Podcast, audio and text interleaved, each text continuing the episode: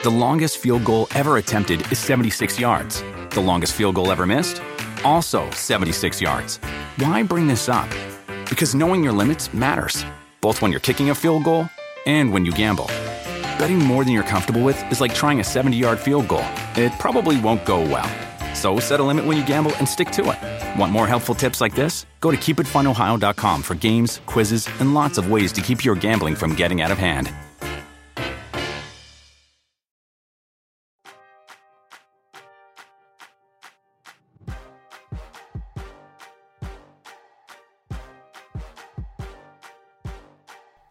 What's up, you guys? Welcome to the November 29th edition of the Rotoworld Fantasy Basketball Podcast. I'm Mike Gallagher, getting ready to set you up for a lot of stuff here. We're going to talk some rookie guards, we're going to talk some play types, some teams, some DFS stuff for today. It's going to be pretty awesome. And before I bring Tommy on, I do got to warn you guys my dog is kind of on one.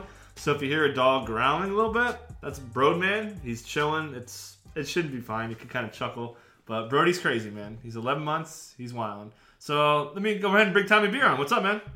Hello, hello. How, how you doing today? Very well. How about yourself, sir? Pretty good. Uh, nice little hike today with the Broad man. He's gonna, you know, Brody's gonna probably. Uh, both Brodies are gonna have pretty good days. I think. Russell, Yes. West, Russell Westbrook's gonna kill the Magic tonight. I agree. He's going to come out with vengeance. Whether that's good or not for the Thunder is actually probably up to debate, uh, as, as we can tell by their record. Um, but but yes, from a fantasy standpoint, I expect him to uh, to uh, to try to send a message this evening. Yeah, and he's got the one of the best matchups to do so. So you have your notable numbers column up, and it's one of my favorite topics, especially this time of year. Now that we're a good twenty five percent into the season, um, what what'd you find out? What, what do you think was the mo- the coolest thing you found out on the way, and then we'll kind of analyze it bit by bit. Sure. Um, took a look at a couple guys that uh, have exceeded expectations. Um, and, and some that have not uh, on the negative end of the spectrum. Um, Frank Ntilikina, who's been struggling mightily um, from the field, um, talked a little bit about his stats, as well as Malik Monk, um, who I don't think I certainly didn't have high expectations for. I don't think most people did coming into the season. Um, you know, as far as stuffing the stat sheet, you know, other than scoring, but at least the one thing you assumed you'd get out of Monk, um, for those that, that kind of gambled on him in deeper leagues and, and dynasty leagues, was um, that he put up points in, in bunches. Uh, but unfortunately, that hasn't been the case. He's been in, inefficient as well. Um, and then we uh, talked a little bit about uh, Donovan Mitchell, um, who's who's gotten plenty of attention, deservedly so, uh, for his stellar play. He's been a monster this month. And um, uh, the other guy I looked at was Frank Mason, um, who's uh, been surprisingly, arguably the most efficient point guard in Sacramento. You know, coming into the season uh, with the the top five pick in De'Aaron Fox and and George Hill, the respected veteran mentor. Um, you figure those two guys would uh, would would you know how how often or how much playing time they'd get because they'd split it among them. The two of them um, was up for debate, but you, you figure that they would um, have solid solid numbers across the boards. But it's actually been Frank Mason on a permanent basis per minute basis has been more efficient than both of those two cats. Yeah, he's been awesome. Uh, last nine games from him: fifty-nine point two true shooting, twenty-one point five usage rate. Um, you put that up against Fox, forty-three point four true shooting and nineteen point nine usage rate. So he has him there. Uh, Thirty point eight assist percentage for Mason versus a 20.0 for Fox. I mean, he's just clearly, clearly outplaying Fox right now. Um, and man, Fox is really falling off. Um, I don't know if it's panic button time, but uh, I probably like we know the Kings are bad. They're they're getting whooped pretty much every night. They're six and fifteen. They had a couple wins, beat the Warriors on Monday, but I think Fox kind of has like a buy low window. They obviously believe in him, probably more so than Mason. But Mason's been pretty good. We, we we're concerned about efficiency issues. That usually is the the main concern for smaller guards like that, whether it be Trey Burke or what have you. But um, yeah, he looks great, man. And I think he's got minutes going. I think he's got minutes the rest of the way. I agree, and that's what worries me about Fox. I love Fox. Um, I was very high on him coming into the draft. Um, I think I would have considered him number one overall. Um, I would have taken him ahead of Alonzo Ball. Um, all that being said, I'm worried about his, you know, his season-long value this year because of the presence of, of Hill, obviously, but also of Mason. Um, I, I, they have experimented playing with, you know, two point guards alongside each other. Um, I expect them to do that more so in the future. And we know the second half of the season how Sacramento rolls. Um, they'll rest Hill um, quite frequently. They'll rest Vince Carter and you know their their other veteran guards, et cetera. And Fox will get plenty of playing time. But with Mason there, um, and and you know for the foreseeable future, the three of those guys divvying up minutes I'm worried about Fox's, um, you know, upside, his potential. Um, I think he'll his, his his efficiency will bounce back, you know, kind of towards the mean.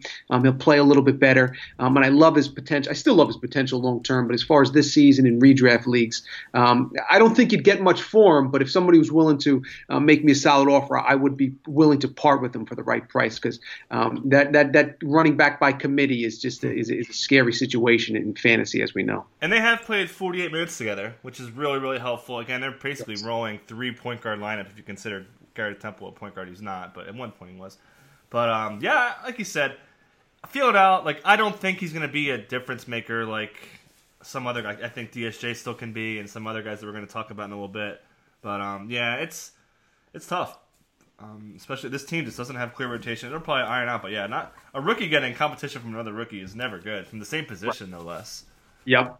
Uh, okay, so moving on. Um, you didn't read about you didn't talk about DSJ, but I want to talk about him really quick. Yo, my man needs to get to the line. Uh, that that's killing me. I hate that. Every game now he's not going to the line. I think it's four or five straight. Um, and he's the first player in a long time to have 15 or I think like four years to have 15 plus points, three plus assists, and then no free throw attempts. Um, but he's going on five plus. Is it more than five? Let's see. Yeah, yeah, it's uh, it's five. Five games, no free throws. Like, come on, dude. That's that's inexcusable for a guy with his explosion, his athleticism, his ability to get into the paint. Um, the way that the league is officiated nowadays, um, it begs, you know, just point guards are really you're leaving points on the table if you're not taking advantage of getting to the line. Um, and, and, I agree with you. He's, he's a solid free throw shooter. Um, was at NC State, so um, yeah, that's surprising, startling. Um, we'll see if you know Carlisle kind of gets into him um, and, and kind of forces his hand a little bit, and, and you know at least makes an attempt to get to the line. Yeah, in the last ten games, he is first among rookie guards with 15 minutes in usage rate, and he's still not getting to the line. Yeah. So I mean, yeah, this they want this guy to use possessions they're not running him as much with pick and roll and stuff, and they're kind of letting him play like more like a shooting guard, almost, almost like they're how they're, going to probably use Seth Curry, which is something right. we'll talk about another day. But yeah, if I have DSJ, I'm still I'm still fine.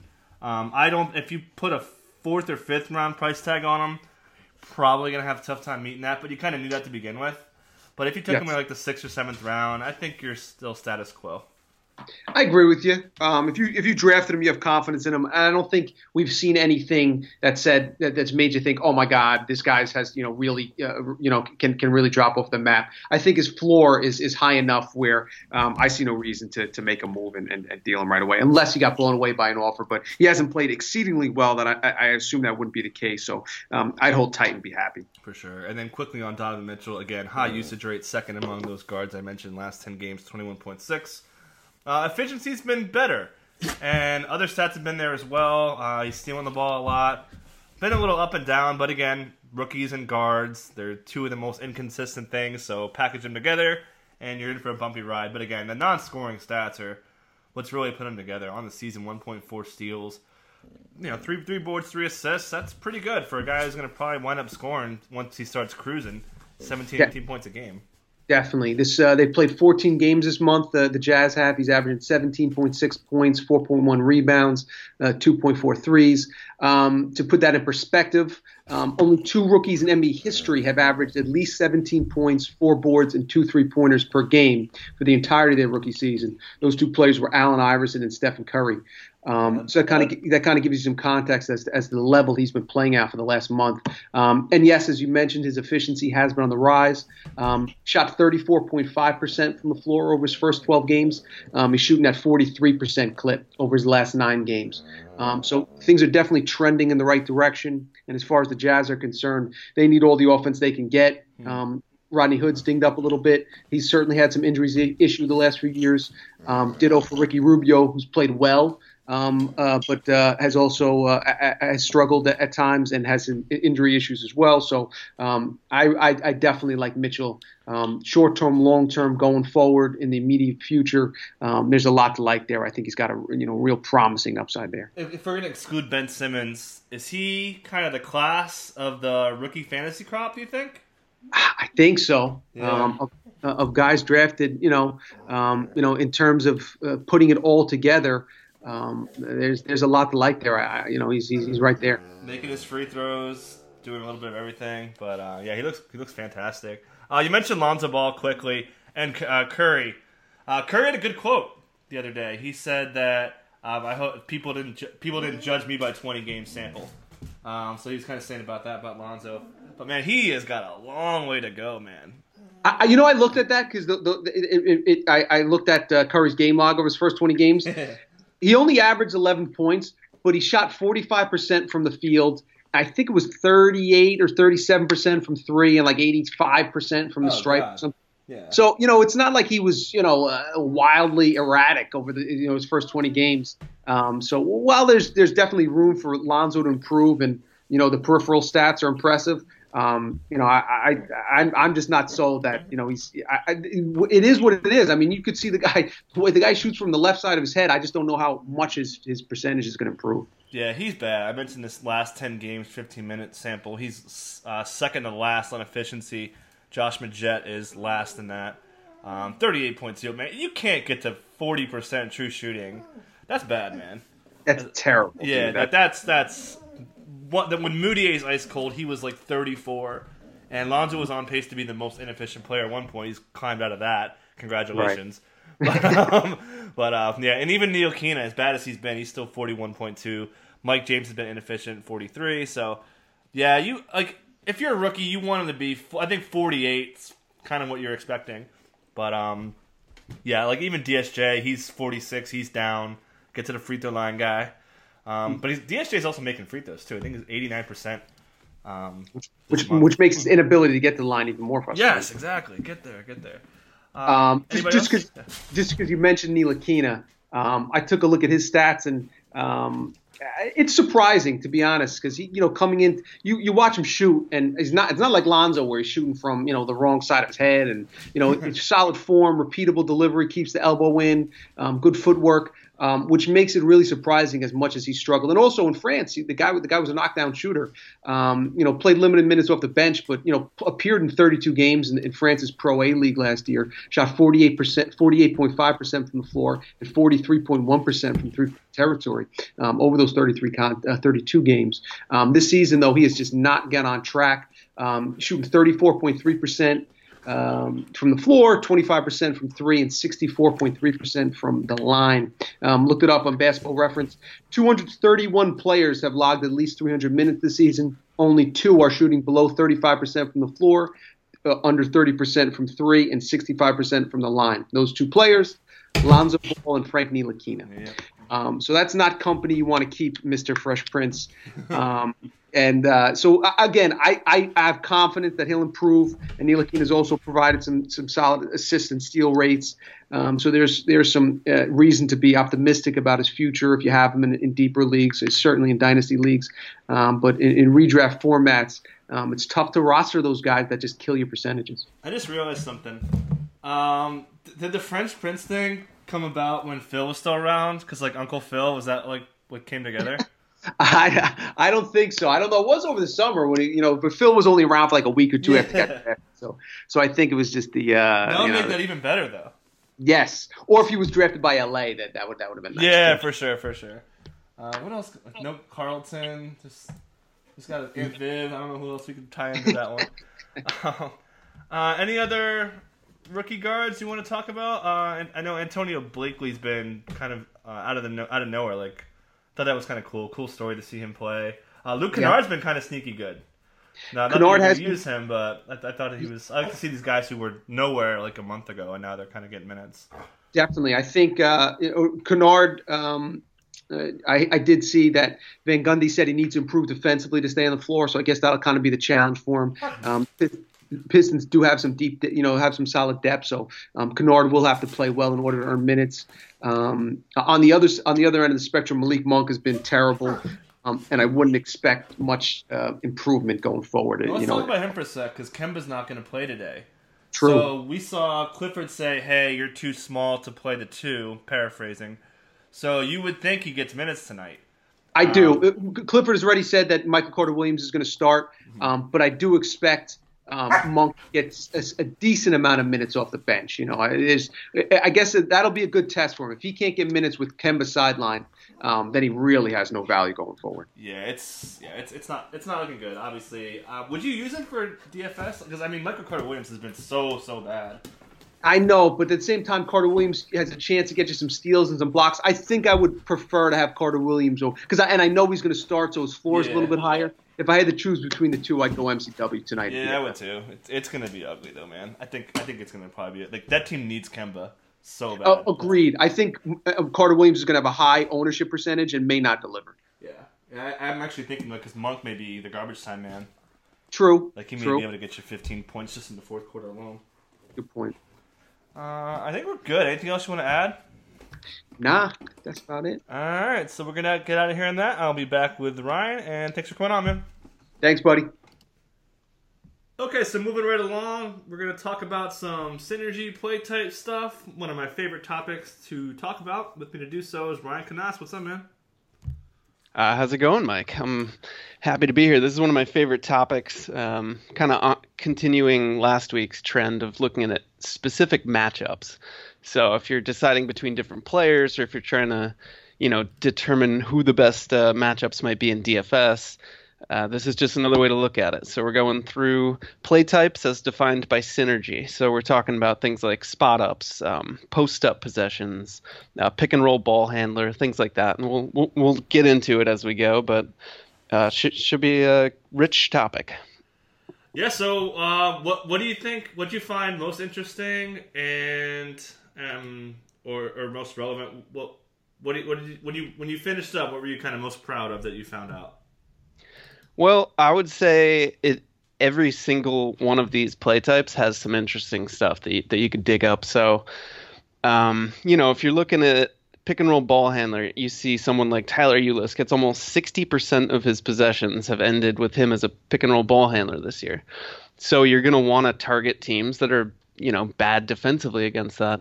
Um, it just really allows you to get a nuanced look. So, for instance, the Nets are seeing a lot of pick and roll ball handler plays. Teams are attacking them, attacking them in the pick and roll, uh, and they're giving up 0.9 points per possession, which is pretty high. So in a situation like that, I mean, you don't need me to tell you to play.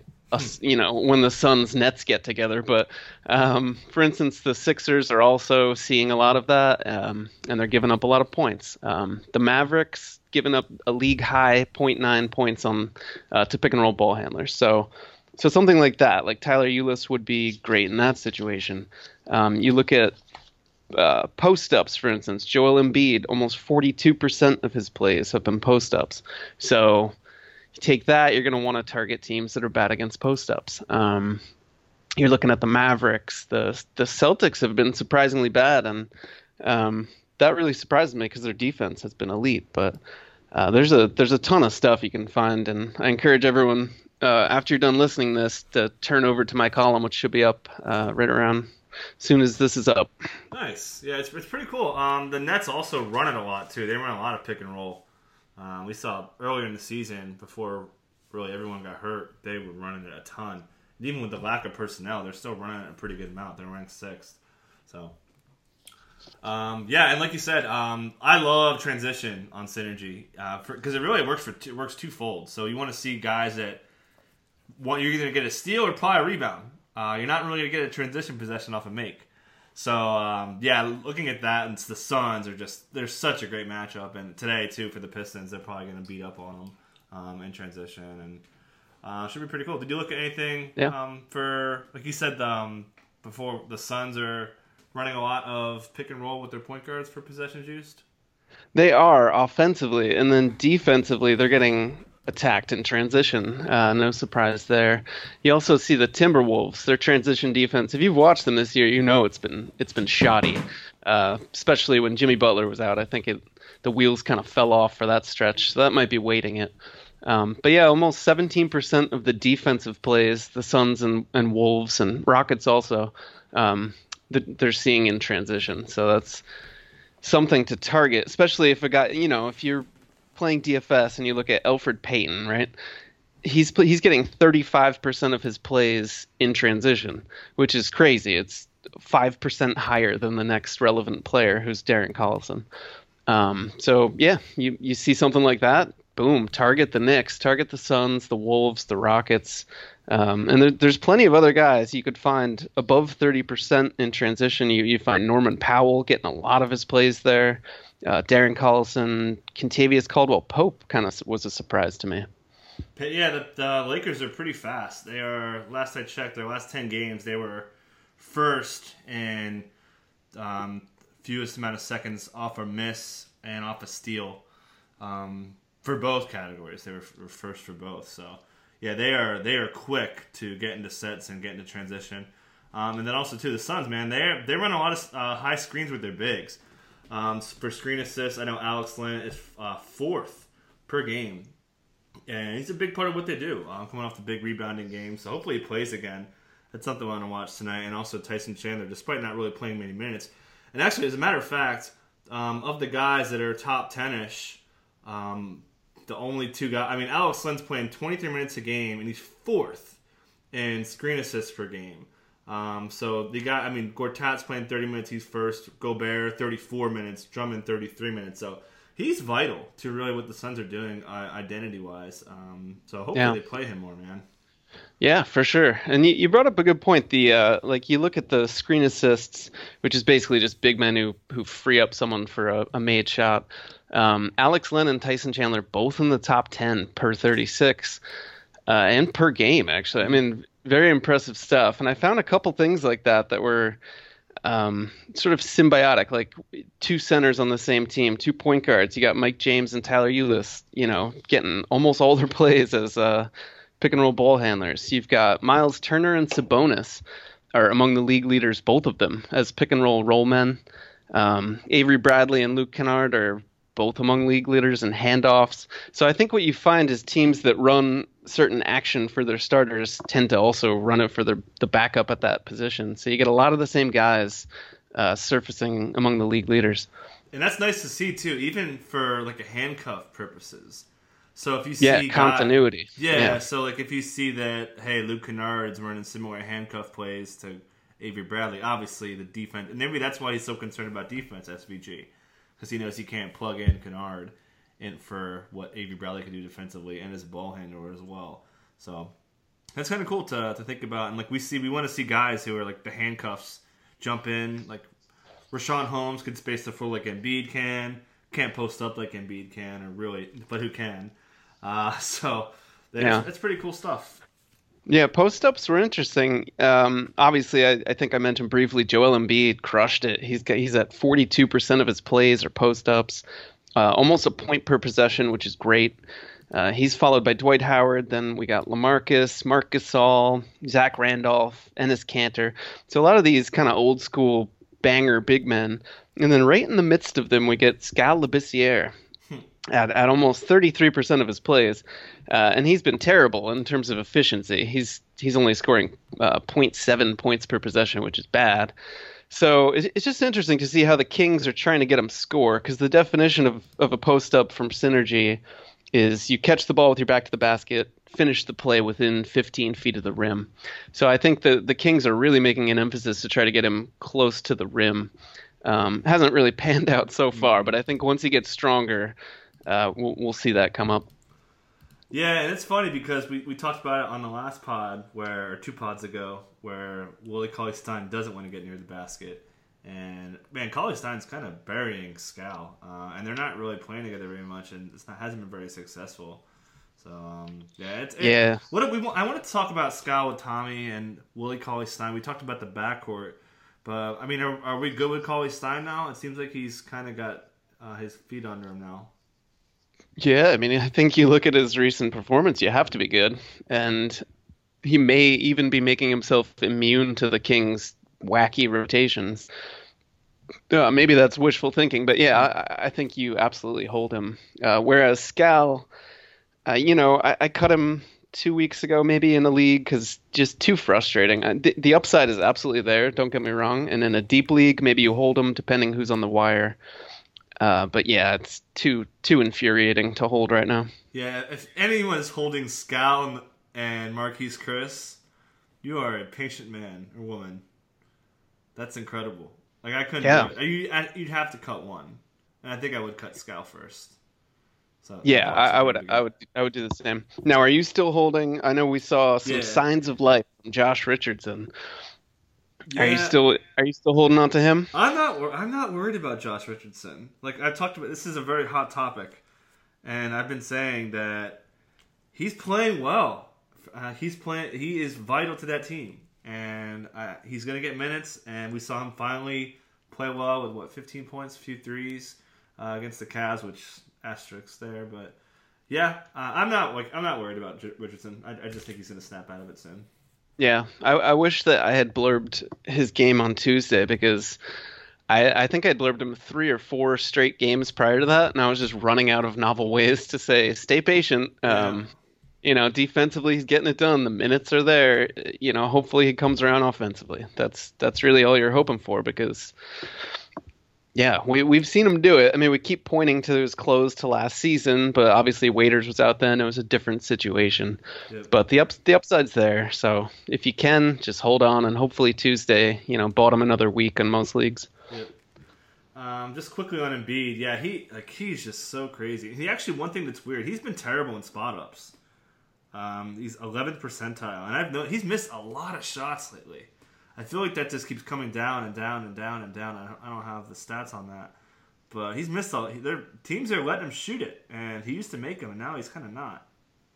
Yeah, and it, I mean, it, I think teams would want him to take you know jump shots and spot up shots anyway. So if he's missing them, absolutely, defenses are gonna just back off. You know, they don't want him anywhere near the paint. So um, I, th- I think we'll see that becoming a trend in terms of defenses trying to make him a guy who's not getting 40 whatever it was 42% of his plays in, in the post.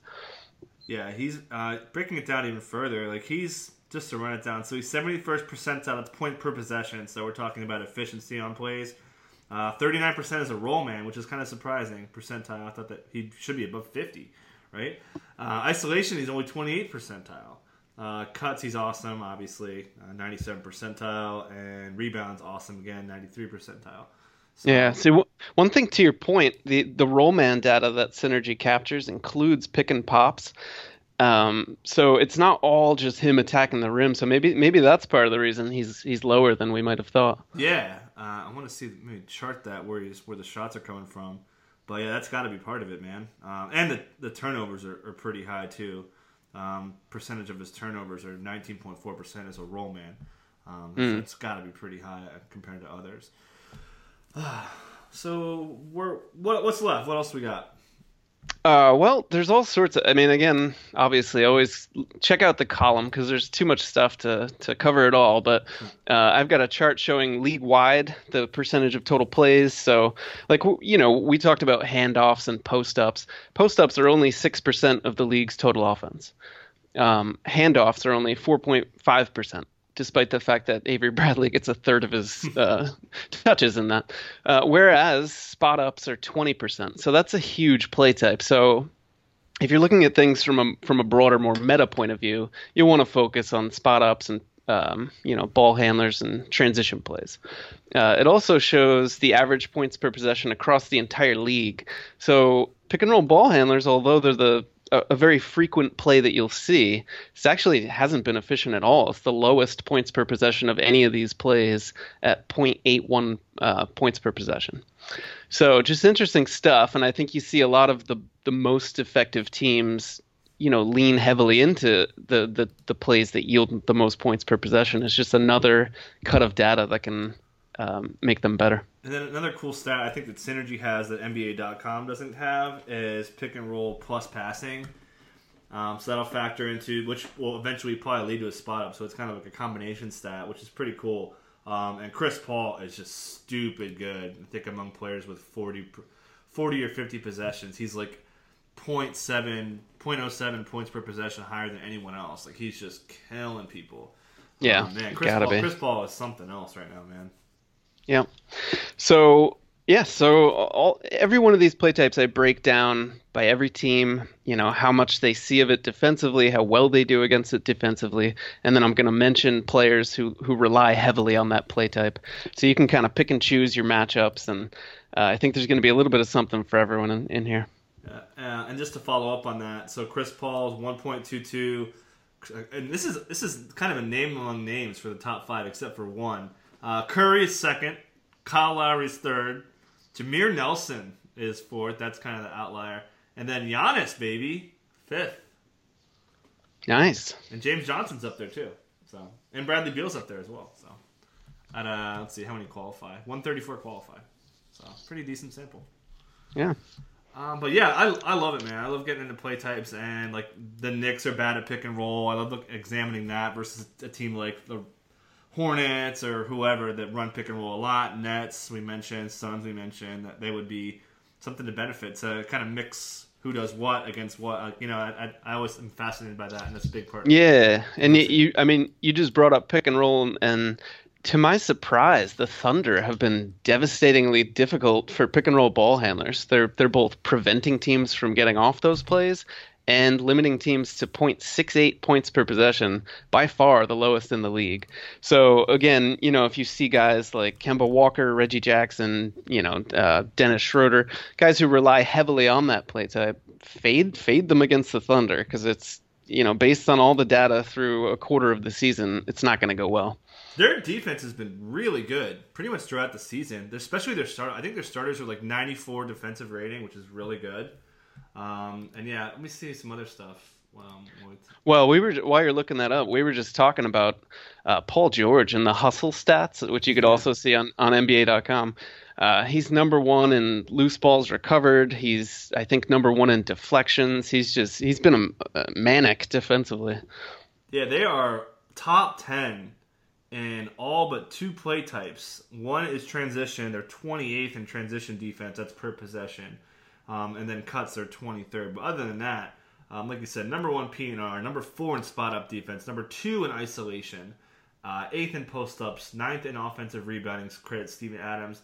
Third off screen, second in pick and roll man scoring, uh, yeah. fourth in hand. I mean, this team's just lot every aspect except for transition and cutting. Yeah, they're and it's it, it's adding up to overall second best defensive efficiency in the league. So yeah. Uh, but their off their offenses, they've got some work. They've got three players in the top 13 for isolation possessions, the the obvious three, and Paul George has been really bad in that play.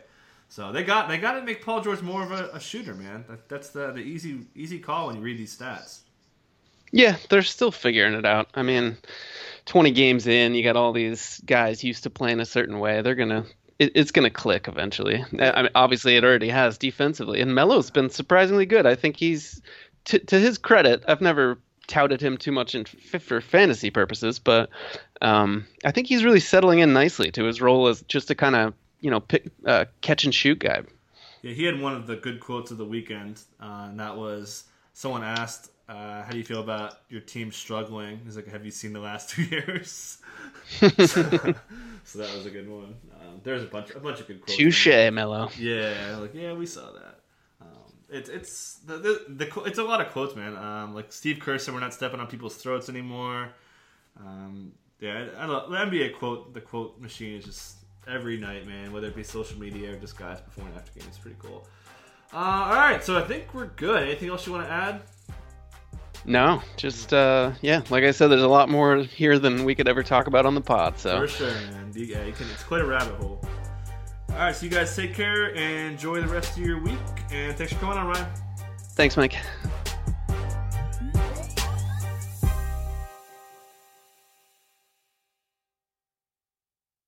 The longest field goal ever attempted is 76 yards. The longest field goal ever missed? Also 76 yards. Why bring this up? Because knowing your limits matters, both when you're kicking a field goal and when you gamble. Betting more than you're comfortable with is like trying a 70 yard field goal. It probably won't go well.